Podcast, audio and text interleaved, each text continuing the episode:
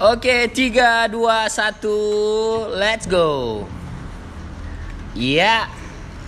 Selamat pagi kaulah muda yang ada di Banda Aceh balik lagi bersama aku ya. Ryan Yustiansyah masih di sini di tahun 2020 di bulan 4 tanggal tanggal 6 April ya. Hmm, mau bahas apa ya? Mau bahas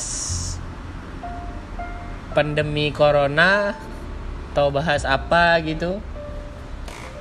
Bingung sih nyari bahan buat podcast kali ini ya karena kebetulan lagi banyak kerjaan juga. Terus ya emang lagi nggak ada bahan.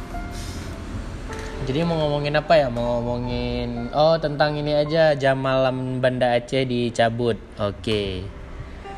Nah, gimana nih tanggapan kalian?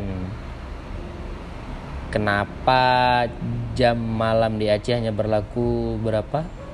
Eh, satu minggu ya atau lima hari gitu. Terus tiba-tiba dicabut. Ya kalau menurut aku sih ya itu balik lagi ke budayanya orang kita yang apa-apa dikaitkan dengan masa lalu. Contohnya kayak uh, jam malam disangkut pautkan dengan "Hmm, ngapain dibuat gitu? Uh, jatuhnya uh, kesannya kayak lagi masa dom nggak bebas orang gini bla bla bla. Padahal kan kita mau buat apa ya? Penekanan dengan skala besar penekanan jumlah ODP maupun PDP yang ada di Aceh khususnya.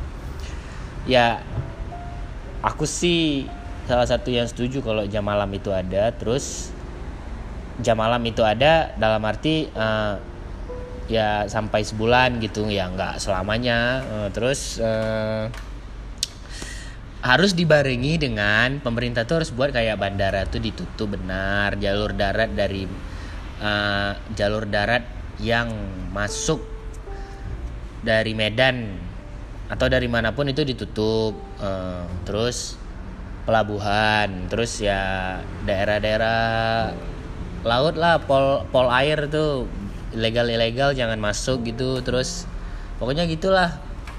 Oke sekian dulu podcast dari saya hari ini. Assalamualaikum warahmatullahi wabarakatuh. Gue Ryan. Cabut